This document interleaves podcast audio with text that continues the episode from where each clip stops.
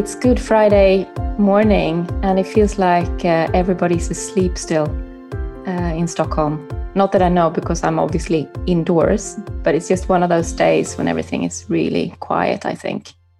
And uh, we thought we would uh, start on one of our, I suppose, biggest uh, topics that we have because it's about what we do um, or what we believe in coaching.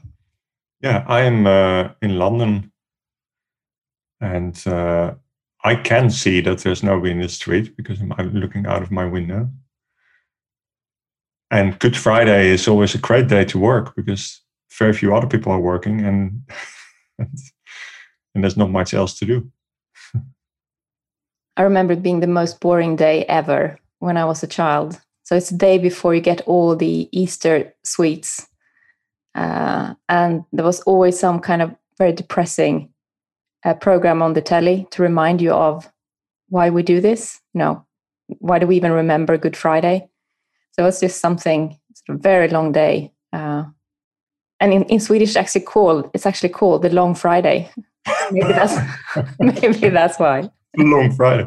Yeah, exactly. Yeah. So anyway, yeah, coaching exactly. Um, it's so big that sometimes you know you think oh how what what should we where, where do we start on a topic that is so big? It's like an elephant. How do we cut the pieces? And and there was only one thing that i wrote down this morning and then i told you let's not prepare let's just start and see where we end up. But there was one thing that i wrote down before i said that to you and that was start with a purpose.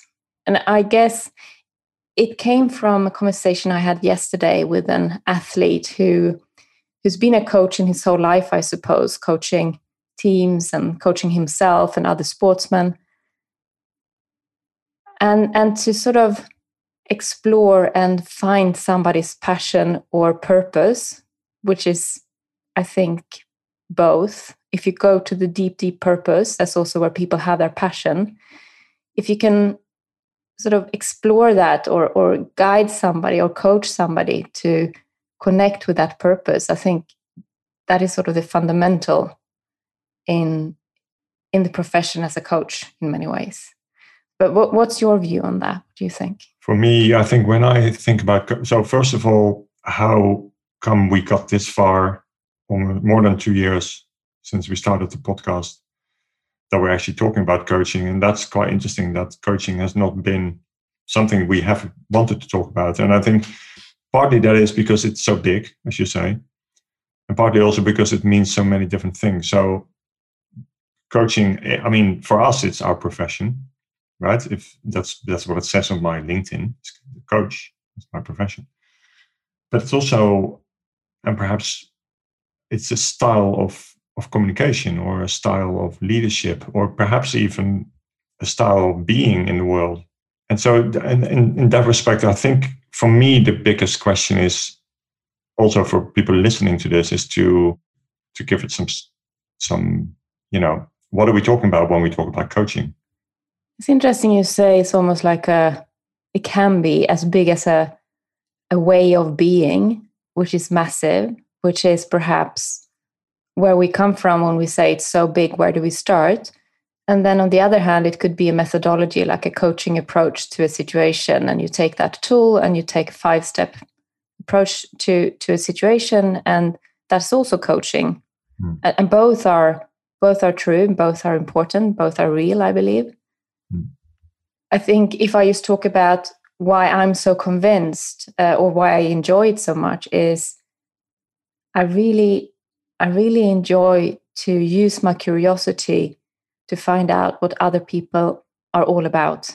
Mm. So somebody might come to you as a coach and they they present a problem or an issue or they just they were told by somebody that you know you should have a coach and and they come to you and that in that very first meeting to start to explore you know why are we here what what what can we explore together so it's really about what the other person believes coaching might be, and then sort of starting to open doors from there.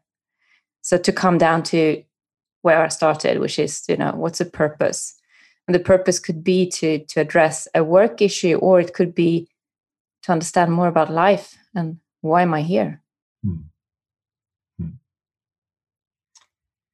Yeah. So um, I think the other thing is that coaching is a it, it in a way, and maybe that's for all what we're talking about here. Coaching is a series of behaviors, regardless of whether you're a professional coach of a football team or a rugby team or um, or a coach like us, right? A professional coach in business or an executive coach or a life coach, or whether it's um, it's a, a way of leading people or communicating with people.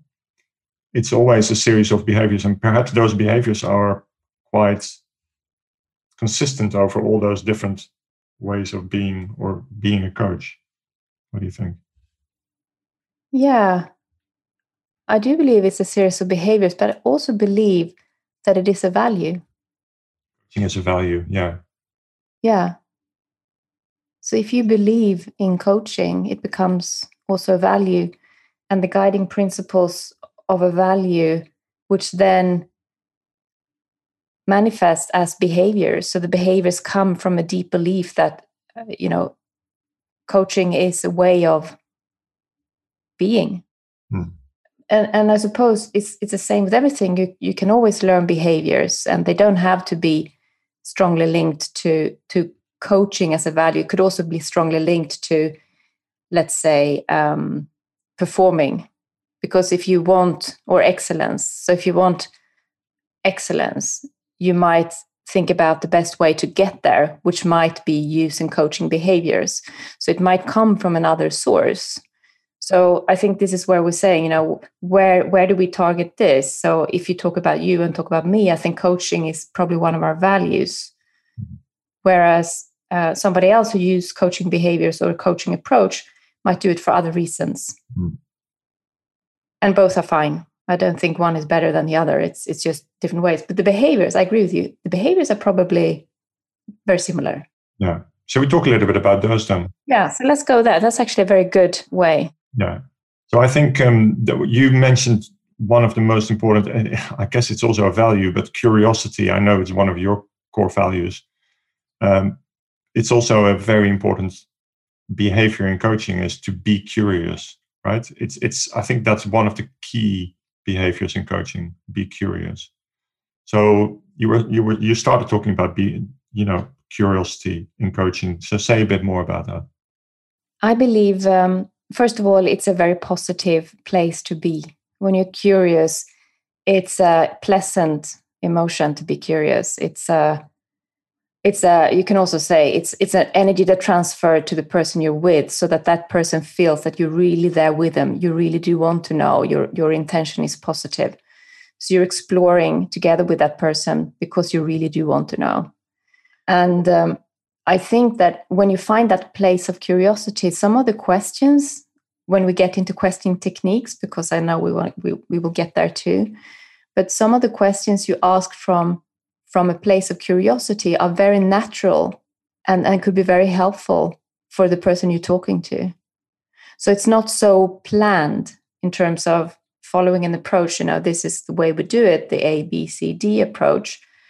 But it's it's the more, you know, you might be seeing something so you hear something and, and you start seeing something and from the place of where you see something or how you interpret it you ask questions that give another perspective to to the person you're talking to i believe mm.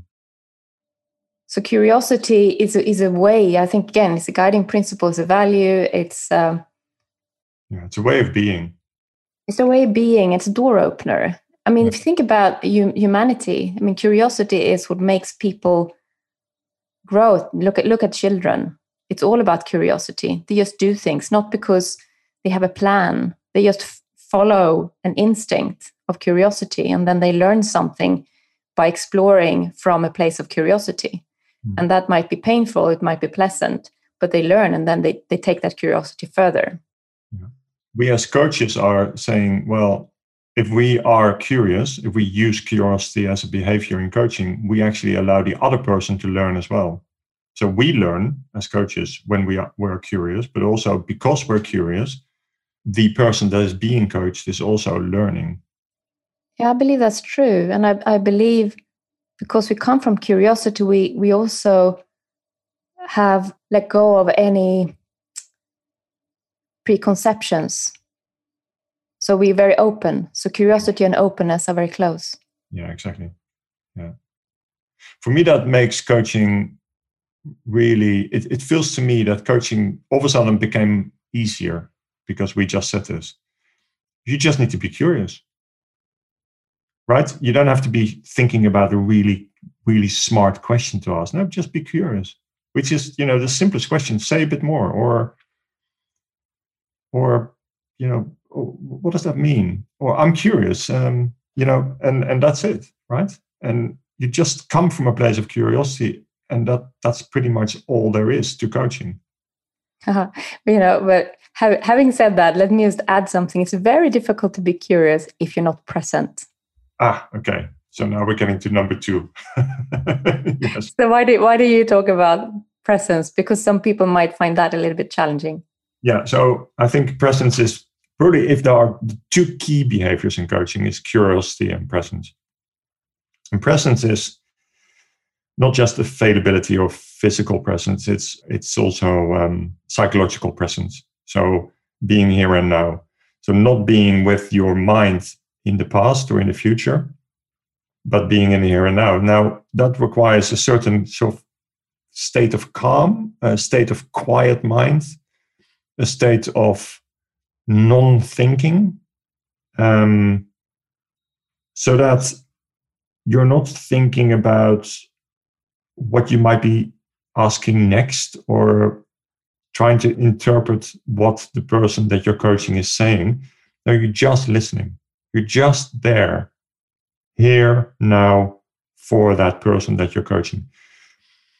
Uh, with that very empty, quiet mind. And that's presence.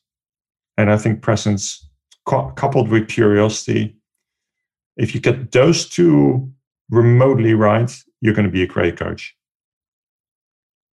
Yeah, there's one more thing, though, that will help the other person to open up and uh, explore with you. And I, I believe that's trust.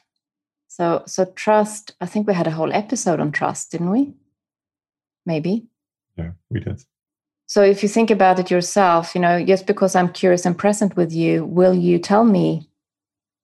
Will you open up to me? Will you Will you tell me about your issues? Will you be ready um, and willing to explore together with me. And and I think I think there needs to be some some trust. Um, so the question is then how how do you get that as a coach or as a leader or as a friend or as a parent? So are you the coach? Are, the, are you the right coach for for this person based on where your trust is together? Hmm which means that when you are coaching somebody, whether you're their manager or whether you're their husband or wife, or whether you are their parents or whether you're friends,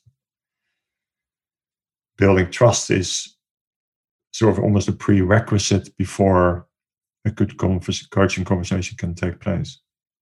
So for for for for those of, of the listeners who did not necessarily um, listen to to our episode on trust i'm pretty sure we talked about the trust equation and the different components of trust. So i just wanted to make a distinction here between being a coach and being a mentor because there is an element of um, credibility in in the trust equation. So basically the better you are in, on a topic you know the more you know about it from knowledge and competence the more trust you will have in a certain situation I don't necessarily think that's where the trust has to come from. No. Uh, when it's a coaching situation, it could be, but I don't think you need to be the expert in in knowing the answers from a knowledge perspective as a coach, just to be a good coach or have the trust, the trust level required for for a coaching situation.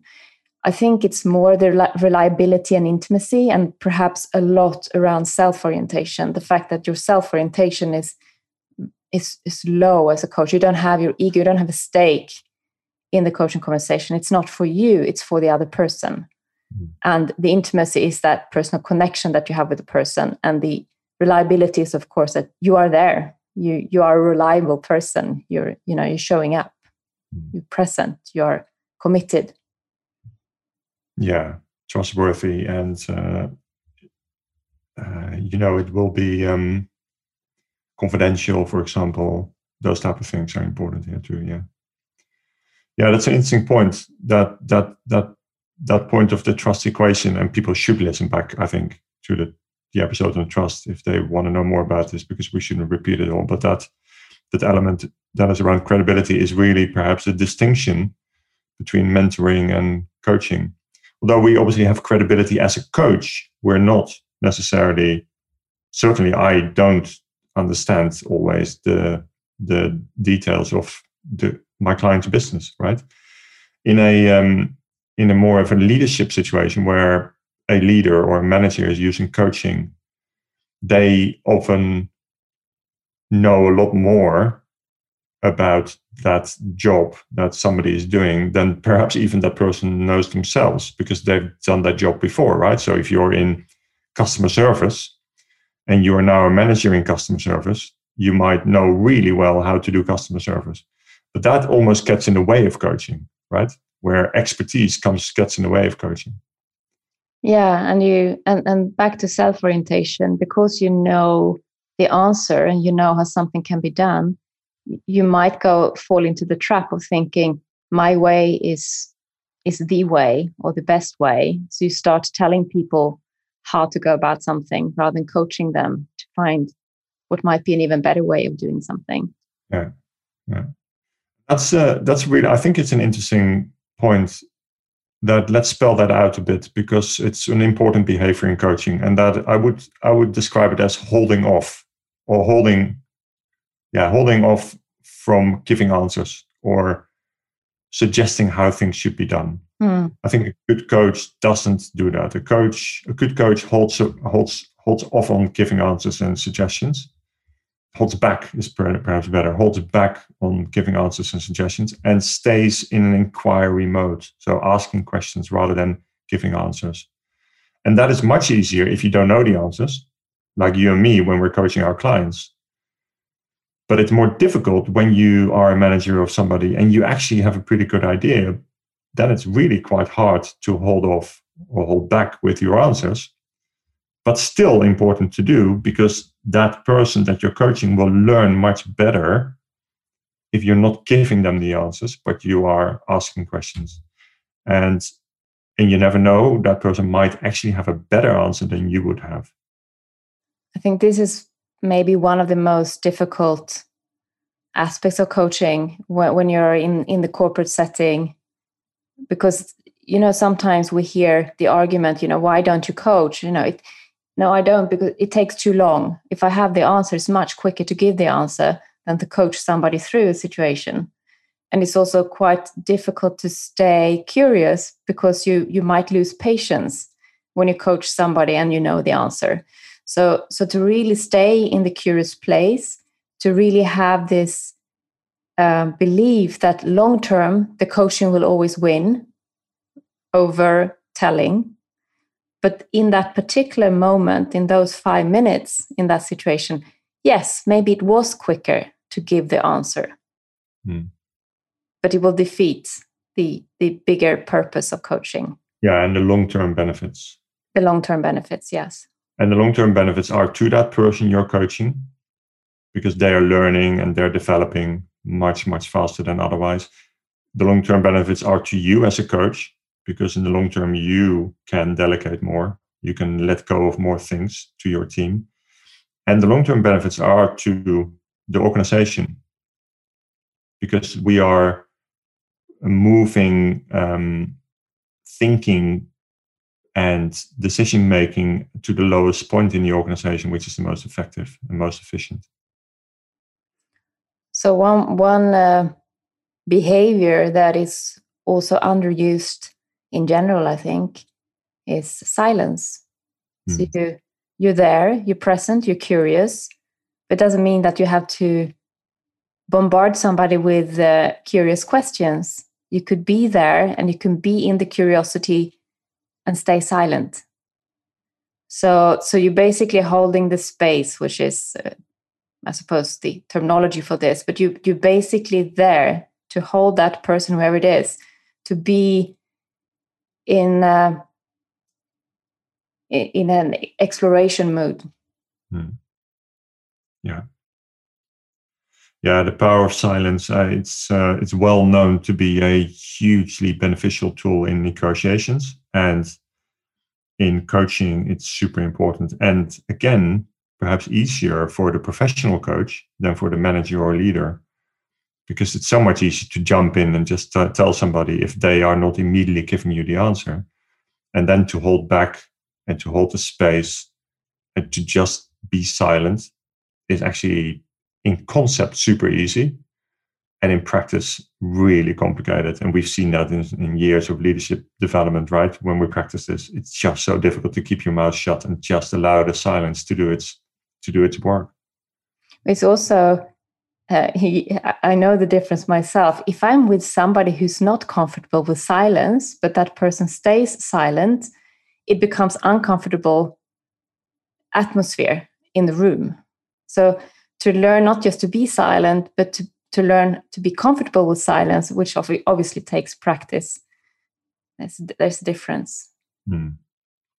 So you know, sometimes we say that that when you know somebody really well, you know that you know them really well because you can be silent and it's comfortable. Mm.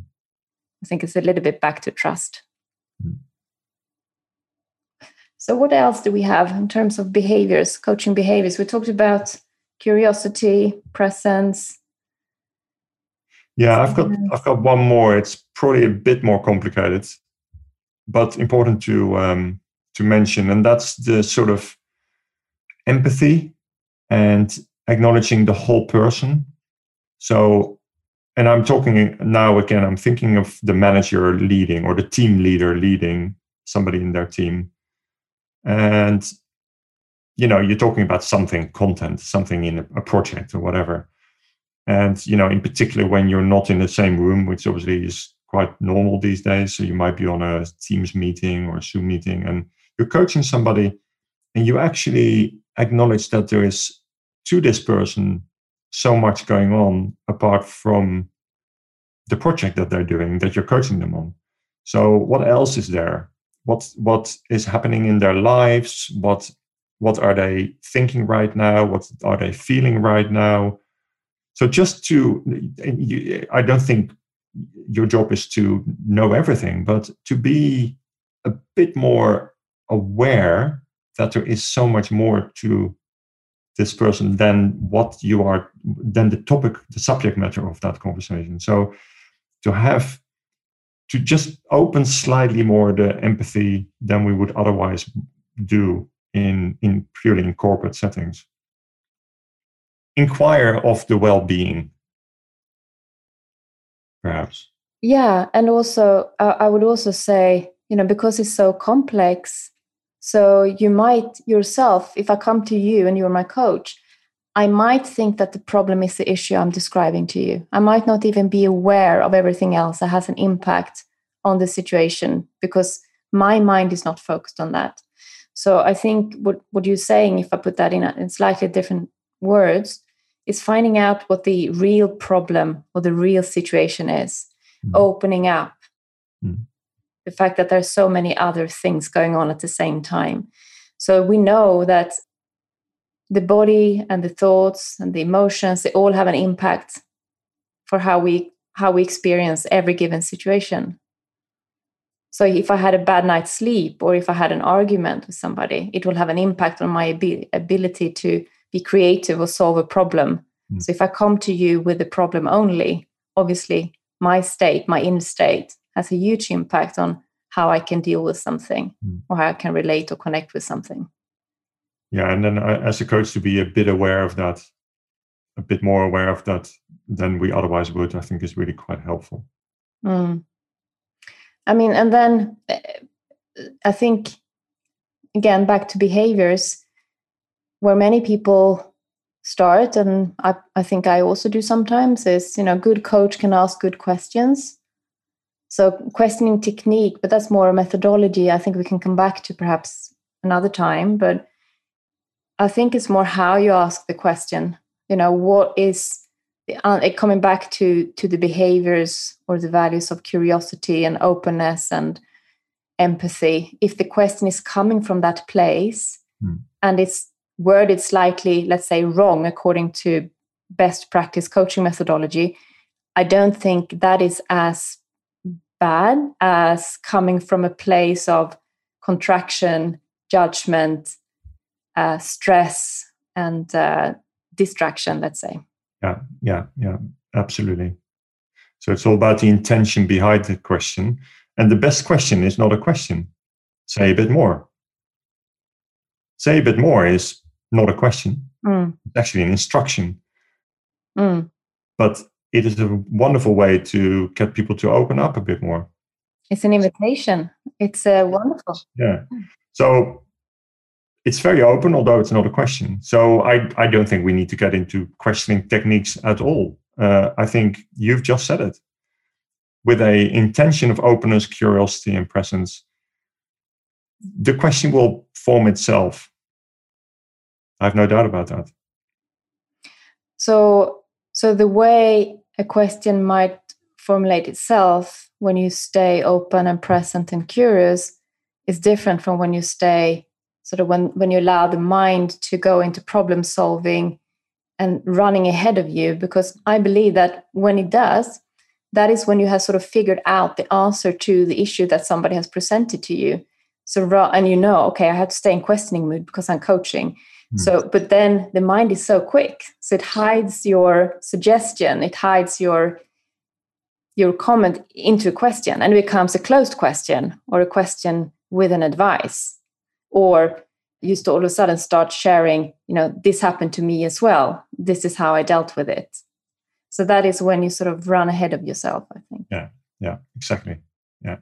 And then the question that will form if you are uh, ahead of yourself already thinking about the answer then the question that will form will be very closed not not great coaching and so on. So come from the right place the intention of presence curiosity and so on and the question form will form itself. Yeah. Can I jump to just a very practical topic on coaching? Yeah. And that is, you know, I don't have time mm. or I only have 10 minutes. How can I do anything useful as a coach in such a short time span? What would what what's your you know what's your thinking reflection around that? Well, I suppose two things. One, you might be right